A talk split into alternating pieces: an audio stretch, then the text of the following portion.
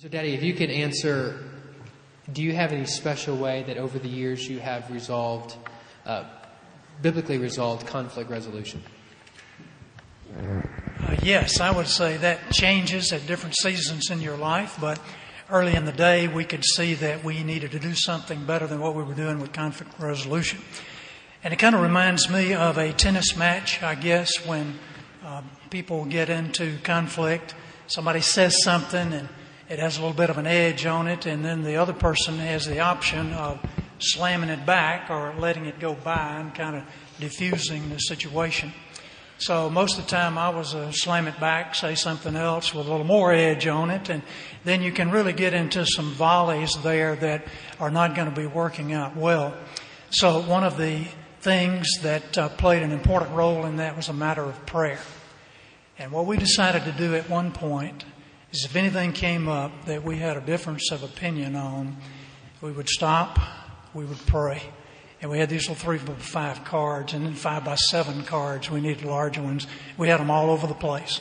And after we prayed, I would write down my opinion of whatever the had been said or the conflict, and Vaughn would write down her opinion. And then we would swap cards and we would pray again. And you say, well, that's, that takes a lot of time. That's a lot of praying. But you can take a lot of time arguing with each other and carrying a grudge for the rest of the weekend. So then I would read her card, she would read my card, and then we would pray the third time. Lord, help me to understand. Do I understand? Then I would talk with her. Do I understand you're saying uh, thus and so? And then uh, we would have something to hold, a little cross or whatever. And as long as I had the cross, that meant I had the microphone. And I could talk without being interrupted, and then I would give her the cross and she could talk uh, without uh, being interrupted. And we didn't do that for a long, long time, years and years, but it helped us to calm down and be patient and know that I don't have to just prove my point right here just by turning up the intensity and the volume. And um, there's a lot more to be said about that, but let me um, let me give you a verse that would be the um, basis for that. Here is um, Christ said when he was reviled, he did not revile in return. When he suffered, he uttered no threats, but he kept entrusting himself to him who judges righteously. And then uh, a little bit later, it says, um, to sum it all up, be harmonious, sympathetic, brotherly, kind hearted, humble in spirit, not returning evil for evil. There's the problem. Or insult for insult, but giving a blessing instead. For you were called for this very purpose that you might inherit a blessing.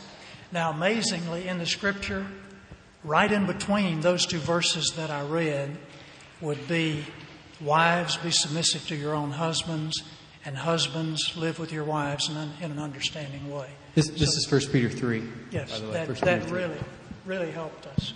And I think you just need to sit down and, and do whatever you need to do and then later on, if you don't need to do that anymore, that's fine. Maybe you've learned to apply the fruit of the Spirit. Excellent. Oh, mother. Oh, okay. In Ephesians 4, it says, Be angry and sin not, and do not let the sun go down on your anger, because if you do, you will give the devil a foothold. And so God taught me very early in our marriage I better not go to bed mad. I better, let's just work through this. And it was wonderful because, and, and this was, this truly encouraged me. Bob would listen to me if it took all night. And that truly showed me he loved me and that really blessed me.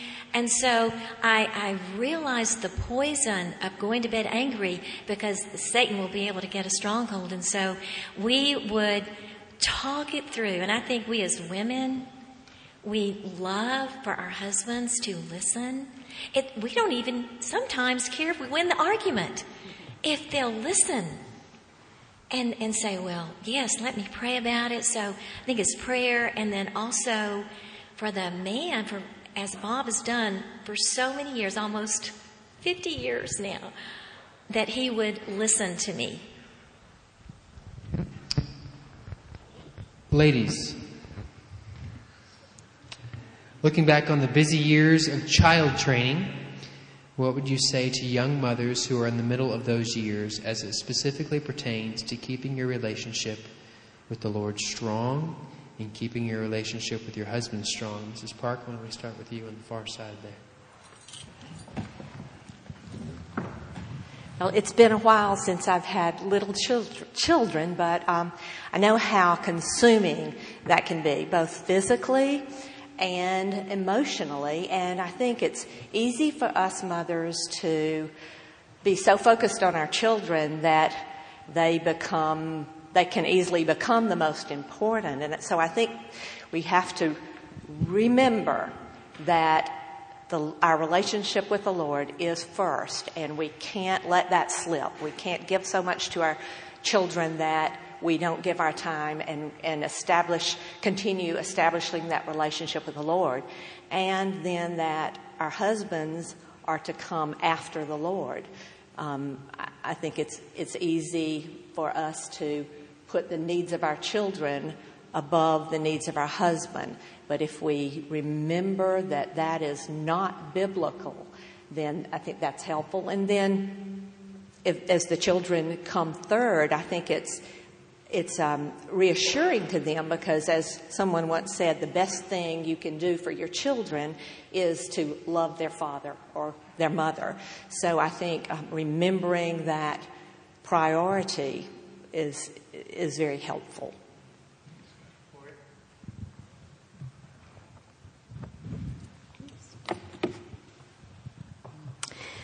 That is a tough season, and I do remember that uh, stage and just the struggle that it was to keep my pri- priorities um, on my relationship with the Lord and my husband. And a few just practical things that helped me with that was, um, you know, you spend a lot of time nursing during those years, so I would just always try to utilize that time. I would keep a Bible and a couple of, of good edifying books right there where I nursed, and every time I nursed, that gave me lots and lots of time to to read and, and feed on the Word and feed on other good books. Um, also, for me, uh, nap time was very, very key. And even after they outgrew nap time, it became quiet time. I didn't care what they did, as long as they stayed on their bed and they were quiet. And uh, they rested. I th- thought it was good for them, and I knew it was good for me. And that enabled me to have um, at least one quiet hour in the afternoon to recharge to have my quiet time if I didn't get it done that morning, if the kids beat me up or woke up soon after, um, and again to read those books that uh, refreshed me and refocused my mind on biblical priorities. So um, that was a real key thing for me. I don't. We had that for years and years. Um, I, I, still, you know, would, even when they were older, we I would often have the, just that quiet time in the afternoon. Um, they didn't have to stay on their bed anymore at that point. but they did for a long, long time, and, and they knew that they could read or they could maybe play with a quiet toy, but that was very important um, for my spiritual life, and uh, we all benefited from it. Um, as far as relationship with husband, I think my encouragement would be to be um, disciplined and put your, or one thing anyway, is to put your children to bed early, um, not too late, and to give your husband and you time together at the end of the day. Um, and early depends on the situation when dad gets home from work and all that, but um, to prioritize that marriage relationship so you do have time together. That was very, um, very helpful to me to have time with Paul. At the end of the day, we would put the kids to bed. It would just be a time to be able to talk together. Often we would um, be reading a book together we listened to um, some messages together and discussed them, and that really fulfilled my need for adult conversation, as well as just kept us close and um, giving priority time to our relationship. So, those are just a few things. I remember when Lucy was three days old, and a dear friend encouraged me. She could tell that I was overwhelmed and tired and had three, two babies in diapers and four children. And she said, Oh, I just want to share with you this personal devotional. And she challenged me to begin spending time with God in a just a beautiful way. And so I started that. And I began to spend time with the Lord. Sometimes it would be just 15 minutes. Sometimes it would be 30 minutes.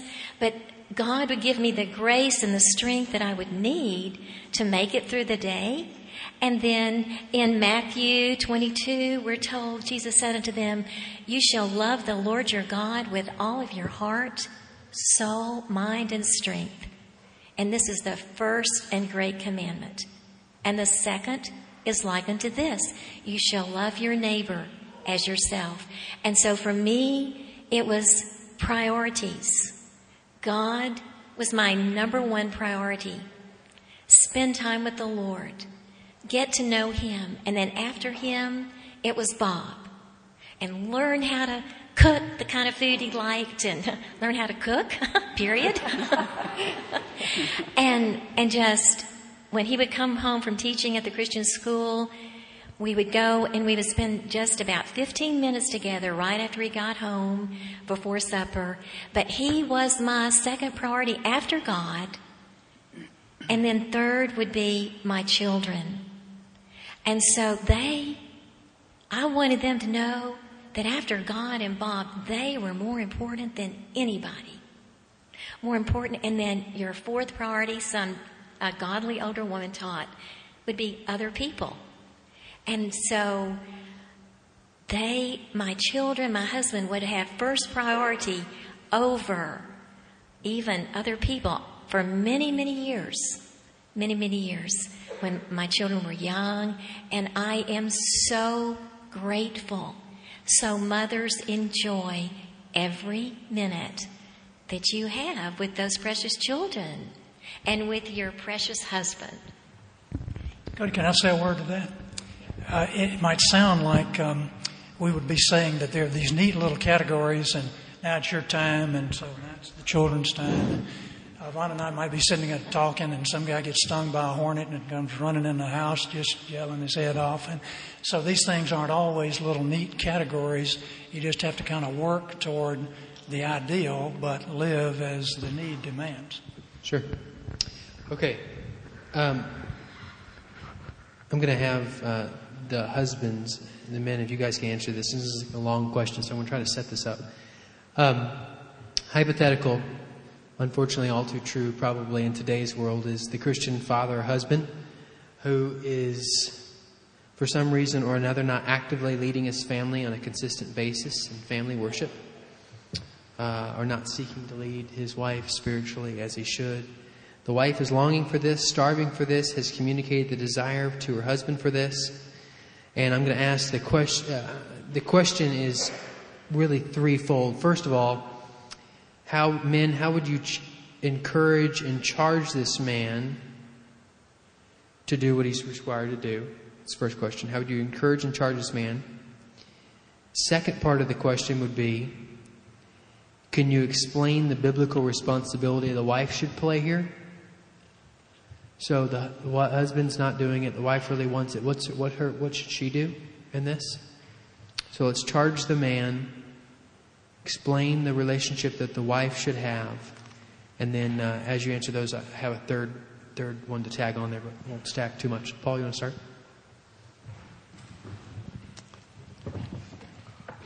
Um, let's talk about the man first. Um, some men don't do this because they don't have a picture of it. They never saw it in their own home. So it really depends what kind of spirit we're doing this in. Is it just, I really don't know what to do? I'm overwhelmed with my work and everything else that's going on. I have the priority. If that's the case, then I would come alongside him and just show him some simple scriptures and really show him a very simple way to gather his family, to read the word, to pray. Um, they could do that at dinner time where they just finish up the dinner or at the beginning of dinner, read a passage of scripture, make a few comments about it, pray as a family. And just, I think a lot of times people get family worship so uh, complicated that the average man is like, wow, I can never do that.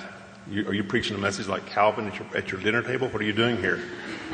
And so keeping it simple for him and then being willing to come alongside him and give him some resources and to spend time with him and walk along with him uh, in that process. For the lady, if now if he's just I'm not going to do this, this is I don't care to do this, there's no value here. Well, now you have an issue of does this man even know Christ?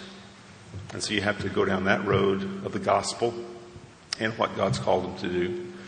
For the for the lady, it depends how she handles it. She doesn't need to become the head of the house and usurp the authority that's there. We see that in 1 Peter 3, that she takes her role, she submits to her husband, and she doesn't nag him into conformity. But there's another place where she can, um, in a role of appeal, come to him and maybe if he needs some help, provide some, provide some tools for him, help assist him in that, help prepare the house in a way where it makes it an orderly transition when he gets home. So there's a lot of communication there then. A lot of communication going back and forth. And then to the wife, um, I understand the situation where she's longing for this, but her, her, her hope has to be in Christ. And Christ is all she needs. She obviously needs a husband who will lead. But if that's not the case, the, the woman in, in 1 Peter 3 her fountain was Christ. Her strength was Christ. And there's other ladies who can come alongside and encourage her. But what she doesn't need to do is tell all her friends that her husband's not leading the family and how she's longing for this. And then go home and nag her husband because what that will do, if he ever had an inkling that he wanted to lead his family, No more. He won't do it then because if he does, he's under her authority because she's now given him the command to do it. And for him to obey it, he must now get up under her to do that. Shep? Well, for me, it's uh, I've tried to find out first of all if the man's really interested. Uh, a lot of men today really aren't interested in, in doing this. It's uh, it cost. You know, Christ paid a price for us. He paid the ultimate price, and and and so everything is free that He did for us. But if we're going to follow Him, it costs us. And uh, I just find that a lot of men, if I sit down with a man and they're having trouble, I will ask him if he's willing to pay any price to keep his marriage together. And if he's not will, really willing to do that, I don't really think I can help him. Uh, if he is interested, I do like Paul. I'll, I'll meet with him, get together with him. And I'll talk about that some tonight in my talk, some of the examples. But as I find out where his uh, problems are, you know, we'll talk about them scripturally. We'll look at, uh, try to get rid of secret sins, try to get rid of anything that is keeping him from a intimate relationship with Christ, and then explaining some of the basic principles of just loving your wife. You know how to do that and taking responsibility. I had a guy um, that had five children, and he uh, neither he nor his wife really wanted to uh, take the time with his children. And I told him one day of his responsibility before God because he said he was really interested in growing as a Christian. And I explained to him his responsibility to teach these young children in Christ like principles and, and, some of the things that uh, I had learned. And, and, he just was blown away. He said, I didn't know that. I didn't know I had that responsibility. So I think just uh, finding out, first of all, you got to have a heart for it. You know, when I went to Bob for counsel, nobody made me, nobody paid me. It was just something God put on my heart. And so uh, I think that's finding out, first of all, you know, where the heart is. You can't make anybody do that. And then the, the ladies, I think, just encouraging them to allow the husband to benefit from the grace God's given them. Because if they truly know the Lord and are walking with Him in a close way, the husband's going to see it. And it's just a lot different than just religious talk. You know, they're going to see that. They're going to see humility. They're going to see a Christ likeness there. I think it's the most powerful testimony, as Paul said, not to nag them or put all the books in front of them to read and talk about them in front of their friends and stuff, but just let them see Christ in your life. I told my children, I used to tell my children, if you go on the uh, youth trips, that's great. Because when you come back, they paint a house or they serve the people, and it's great things to do. And they'll bring you up to the stage and they'll celebrate your greatness. But I said, you know, if you really know Christ, I said, do this in the home too. Don't just go have a great time on a mission trip. Let's see it in the home. See it with your brothers and sisters. And so, anyway, that's kind of. Bob, any thoughts? Yes. Tidy that up. Yeah, Shep was speaking. I was just looking at this verse that says, uh, "At least listen to your own husbands, so that if any of them are disobedient to the word, they may be won without a word by the behavior of their wives. I would say exactly the same thing. I would ask a man if he is uh, desperate, uh, desperate to uh, become the man God wants him to be and to lead his family. Because if a man doesn't really have a heart for it, he's probably not going to consistently change. And I would add one thing to what um, Paul and Shep said. Uh, I've made this recommendation many times, and most of you have probably heard it, but there is a resource called the Children's Ministry Resource Bible. And you can get a hardback copy of that pretty inexpensively. But it's an amazing book. It is uh, edited by Child Evangelism Fellowship, and it has all the major stories of the Bible outlined with questions. And you got the Bible right on one page of the text, and the questions and the outline. And uh, a dad can really use that to advantage without a lot of preparation. So it's an excellent uh, resource for dads to use. Children's Ministry Resource Bible, it's called.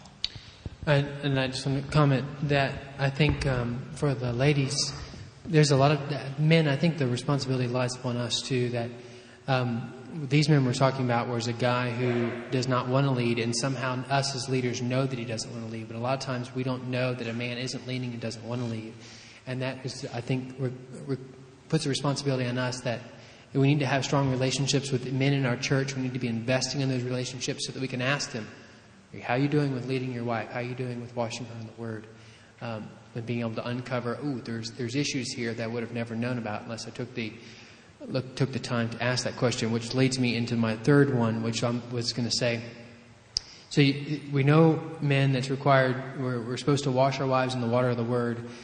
Um, but how have you done that? What's that kind of practically look like quickly as you pass through the seasons of life? You've got the newly married, and then you've got the young children, and the teenage children, adult children. What's that sort of look like in a practical way, and how have you nurtured her in the faith? Daddy, you want to start? Yes, I think it uh, changes as time goes along. There would be times when Yvonne and I would be doing a Bible study. Then there'd be other times when I would be preparing for some Bible lesson and she would be preparing to teach some ladies, and we would be discussing those things. There would be times we would be memorizing scripture together, and then I think the the undergirding of all of that would be to consistently pray together. Occasionally, we might be reading some devotional book. Uh, we listened, as Laurie said, to a lot of messages and presentations.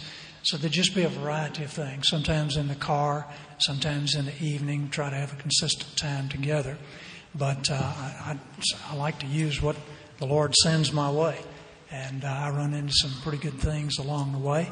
And it might be a consistent thing for a period of time, maybe a year, and then shift to something else because we all like variety, and especially children like variety in a family devotion time. So it takes a different flavor as you go along. You other guys have any thoughts you want to add to that?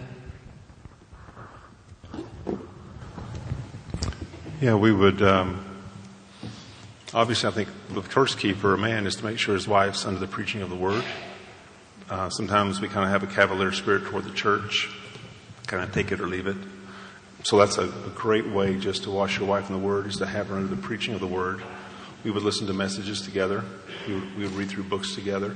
Um, and a lot of times, uh, as a family, when we finish hearing a sermon, wherever we're at, we would talk about it on the way home, just taking it deeper and applying it in those situations. Um, and then there would be times where um, I did for quite a while, uh, I would give my wife like a Monday evening off. So I'd take all the kids to McDonald's. We'd go to the playground section, and she would have the whole evening to read the Word, to have some time that's quiet. Uh, it didn't minister to me as much. I love my kids, uh, but the Happy Meal wasn't quite up to par. So, but giving your wife opportunity for those things, sending her to places where she can also hear the Word, as well as your own teaching of the Word, is important.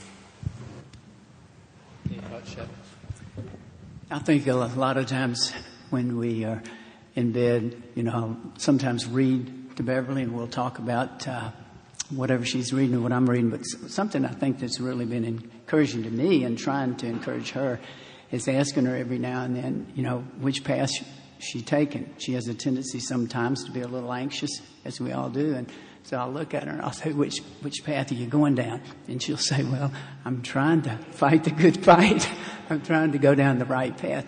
So we, we talk also about our marriage. We'll talk sometimes and say, what do we think, you know, about our marriage? What do we really think God thinks about our marriage? You know, this picture that um, people are observing and God certainly observing. And I think just talking about that has just been a real helpful thing. And then memorizing little pockets of scripture that we meditate on, encouraging each other in that way. Good. Um, switching to a, I want to get through two things here and then move to some relationship stuff, but relationship with your children. Um, communication is obviously a huge issue in marriage, uh, as it is with any relationship. And there's there's different areas. One of them I want to focus on is finances, and and either lady or man, husband or wife here, feel free to chime in if you have any. How, how did you how have you gr- sought to grow and strengthen the communication, and specifically for finances, how did you all get on the same page? Um, budget, spending, uh, tithing, giving, saving, all that stuff. How did y'all walk through communicating some of those things? It's a finances is one of the top three things in split marriages. So, how did y'all communicate on these things? It's a free for all. Shall I begin? Sure. Well, one of the marriage success factors we'll talk about after lunch is a similarity of family background. And Vaughn came from a family who were givers, and I came from a family who were givers. And uh, not just 10%, but uh, well over 10% in your time and your hospitality and all those kinds of things. That's how we grew up. So that made a big difference when we were married. Uh, we were givers. And God says, Give, and it shall be given unto you. Good measure, pressed down, shaken together. And He's not kidding about that. So God provided for us in many unusual ways. Uh, Vaughn would be able to tell you all the ways. But we did live by a budget, and we lived by our percentages because we didn't make a lot of money teaching school in that uh, day. And so we would have the certain percentage of giving and then a certain percentage of permanent savings and a certain percentage to spend. And uh, then we kind of figured those things out and uh, lived pretty strictly by a budget. And that was just what we had and what God had provided. So I think a big factor in that would be learning contentment, uh, which we had learned in our homes growing up. Okay, next one. Um, again, either ladies or men, girls are to be given in marriage, young men are to be sent out.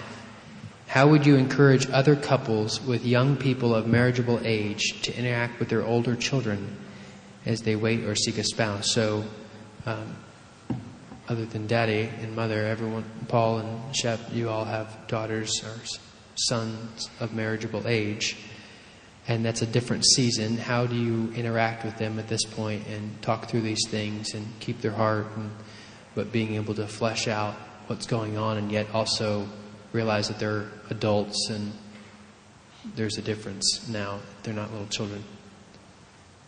Paul or Shep, y'all want to address that? You know, I think um, when you get to that stage, number one, it's a shock how quick you get to that stage. You've just got your children trained and they're running the house, and you just sit back having a glass of tea, you know, your feet propped up. Uh, just joking. But you don't want them to leave.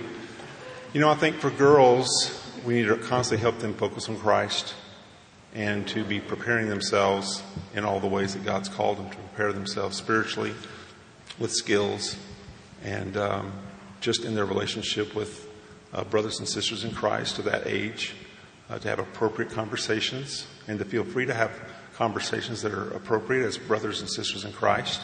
I know sometimes there's a, a tendency to restrict those kind of conversations, and so we have felt, that, felt that it's important that they still relate with people who might be potential potential suitors, but treat them as brothers and sisters in Christ. We help them try to walk that line and be appropriate in those kind of conversations. and really have them put their hope not in some potential suitor out here, but in Christ and knowing that Christ will provide. And then to live singly as to the Lord, according to 1 Corinthians 7. This is a wonderful time to really be committed to Christ, mm-hmm. to really go all out in ministry. Mm-hmm. And your job is not to sit on the bench and pine away, mm-hmm. waiting for Mr. Right to show up. On the other hand, with young men, we're trying to you know, help them think about uh, establishing themselves, making provision, uh, and working on all the issues in their life that they need to, to deal with and uh, grow in, and, and just helping them understand um, the same thing. They have to wait for the Lord, even though they're, they're going to be the initiator. Uh, they need to be thoughtful and prayerful in those things. So it's really just helping them to um, understand those things. So now in this season, there's lots of conversations and lots of discussion and lots of time to need to talk um, as they think through all these issues. So it's a great time, but it's, it's a different time than diapers and, and those kind of things. Uh, Lori or uh, Beverly, do y'all want to speak to how you address your sons now as older men, older young men, pursuing marriage? How do you encourage him and walk with him in that not in a mothering line of thing, but that line, wherever it is.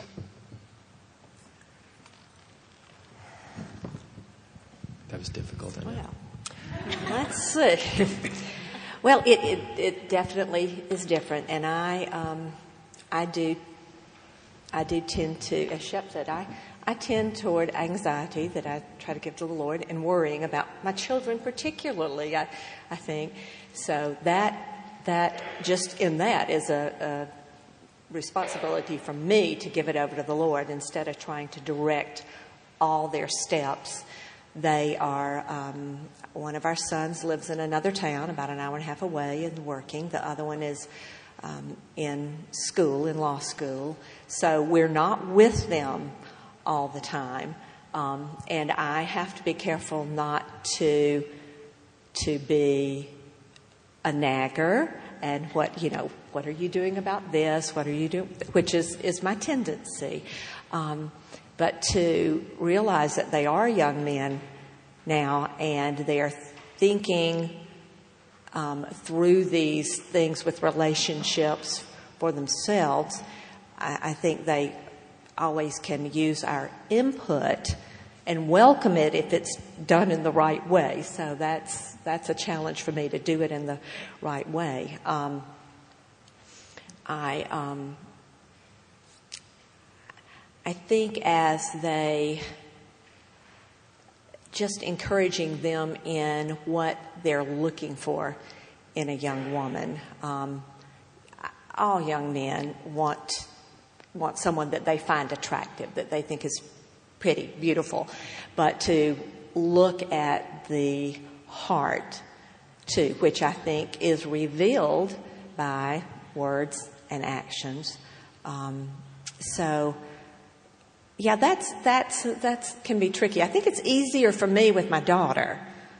Two women can relate easily, but without, um, and I guess too, then trying to model, not perfectly, but trying to model to some extent for them what, um, in the way I respond to Shep and submit to him and try to be a helper to him. Um, what, what I would want them to look for. And hopefully, I'm sure they will exceed me by a long shot. But, uh, but yeah, that's a, that's a good question. um, I'm da- thinking as I talk. Daddy and Mother, y'all are the only ones who have married children. And Lucy, Lord gave Lucy uh, a little bit of a wait. Uh, I was happy to part her of that. But how did you? Um, how was Mark? How how many years had Mark been married before Lucy was married? Sharon, how many years was Mark? Were you and Mark married? Four? Five or six. Okay. So five or six years, Lucy's the only child in the house. There's three older brothers that all been married. How did y'all kind of walk through that change in, especially Mark youngest son and Lucy were close. And you kind of walk through that change. If you can give kind of just a brief exhortation to some of these, especially larger families, there's going to be a, a pretty drastic change with older son or older daughter getting married, yet we have still some very young ones in the home. That obviously wasn't as much the case for Lucy. They were closer in age, both adults. But how do you kind of walk through that change with them? Well, I try to make this very brief, but when Lucy was 19 years old, I took her out to a birthday dinner, just Lucy and myself. And she said, Well, Daddy, I don't think I want to be married right now. And I said, Well, that's, that's great. Why don't you just invest your life in ministry? And if anything comes on the scene, the Lord will certainly let us know. And then we can, uh, from year to year, we can just see what the Lord is doing and uh, see the direction in which He would take us. So God gave Lucy and myself the opportunity to minister for some years in an inner city school in Birmingham, Alabama. Most of the children didn't have dads, and it was kind of an interesting uh, ministry opportunity. But that meant that uh, we'd take off from our home in the country early in the morning and go in and teach at the school. And then Lucy would teach some music lessons, and I would do some counseling study or whatever. But we basically had that day together and we would have a picnic lunch together. And that was really a good thing because Lucy and I became pretty close. And we prayed a good bit together. So, as uh, Mark was married in those uh, later years that were a little bit more challenging because you always wonder, uh, well, why am I not married or what's, what's the Lord doing here? But we had such a close relationship, and Lucy had such uh, great trust in the Lord that she was uh, perfectly willing to wait for you to grow up. I, have actually found journals that Lucy was journaling when I was like before I was born. She started journaling really early. Um, okay, staying with that, we thought a little bit. Bob, you're, Daddy, you're the only one, obviously, married daughter. Shep and Paul, both of you have daughters of marriageable age. How have you all handled young men in your home that are around your girls. Uh, Daddy, you can certainly address this as well.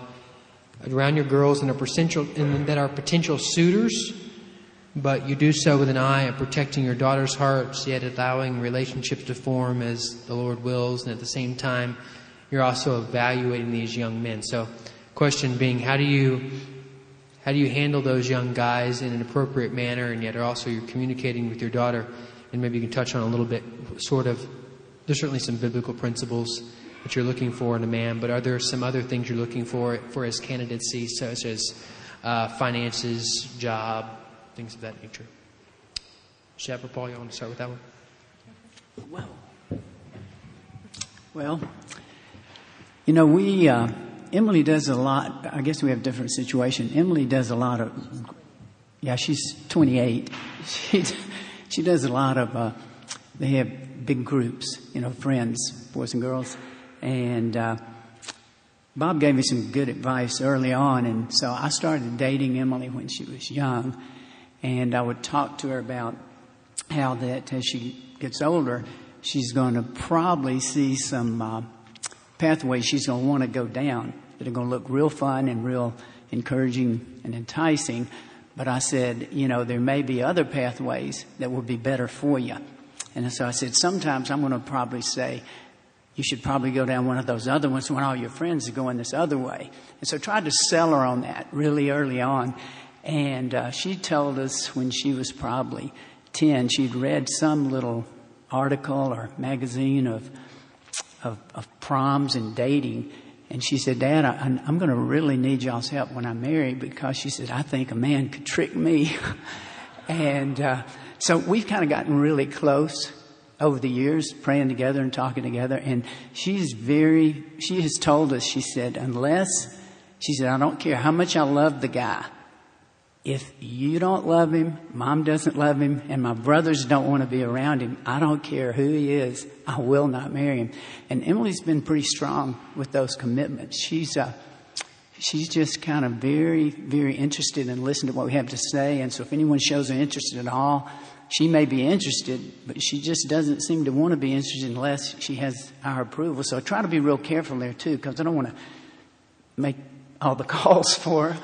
I, I want to be around for her and help her, but I think just the encouragement from early on has, has made a big impact in her life. And so she's very, very sensitive. She'll want me to meet anybody that might even show an interest of any kind in her if she's interested herself. So Paul, so in your home, how do you do this? How do you handle these young guys? I show them my shotgun and my M4. I, I can reach out and touch you long distance if I need to. You know, we, we want our home and our children around everyone and helping them to build relationships. And so we're always having conversations about, you know, appropriate responses and relationships. And a lot of what Shep said, I think, has been bore out in our own in our own home. That our children uh, have grown to trust us over the years by God's grace, and so we have a lot of influence uh, over them as far as helping them avoid uh, paths you don't want to go down, and helping them to constantly keep their focus where it needs to be. Um, and so we try to, the young men, we try to get to know them, and I think in the home is a great place to get to know young men or in groups uh, because you get a chance to see them in a situation. And, and the more you see them, the more you understand their character and what's going on there. Uh, we love getting together as families and just understand the family context that goes with that. And, you know, what are we looking for in a young man? Uh, a man who knows Christ and who really has a passion to follow him and a passion to serve in his kingdom uh, and who's willing to deny himself and be others focused. And we see that a lot in ministry, or we don't. Um, and one who has control. So those are just some of the qualities. And we're trying, and from early on, we've tried to help our girls identify what those qualities need to be. As, and obviously, um, I think as Shep or his wife said, you know, obviously there's a desire to have someone you're attracted to. We're not negating that. Song of Solomon definitely wasn't negating that. But we have to get below the surface and really see who they are as a person. What's their commitment to the local body? Are they somebody who's committed to the local body, or do they just kind of float in and out? And so, um, so we're. I think that's. Any other thoughts? Um, as far as helping them get to know people, but yet protecting their hearts, which is always a danger with daughters. Um, I think the biblical principles we try to um, be our guideline and teach them is, is, as Paul said earlier, to um, treat each other as brothers and sisters in Christ. That's the guideline for, and you evaluate everything by that. And um, that doesn't mean, obviously, being flirtatious. It doesn't mean um, crossing those lines beyond brotherly and sisterly relationship. It also doesn't mean that you ignore them and that you don't have any conversation young people need to get to know each other. The young men can never, there will never be godly marriages result if we don't let them talk at all, in, in our view. So um, it means they do interact, but and they do do activities together, but it's keeping it on a brotherly, sisterly level. And to do that, really, you have to talk, talk, talk to your to your daughters and um, have much conversation. Try to have a relationship with them where they can reveal their struggles to you when they're having struggles um, where they feel like they can do that safely. And um, and then when when they are struggling with that, um, we talk about Philippians 4 8, um, where it says, Whatever is true, whatever is honorable, and just, pure, lovely, all of that, think on these things. When we focus in on the true, what is true and real right now in your relationship? Uh, it's that they're brothers and sisters in Christ, and that's as far as you're able to go. Um, and you don't think ahead to the what ifs and the, um, you know, what if he's he's the one for me, or is he, or is he not? Um, and we talk about that we can control our thoughts. We can um, have self control in that area because God commands us to take every thought captive to Christ. And so He doesn't give us a command that we can't do. So we just talk about those things. We can't force them to do that and to guard their hearts, but we can encourage them, pray with them, um, keep them accountable.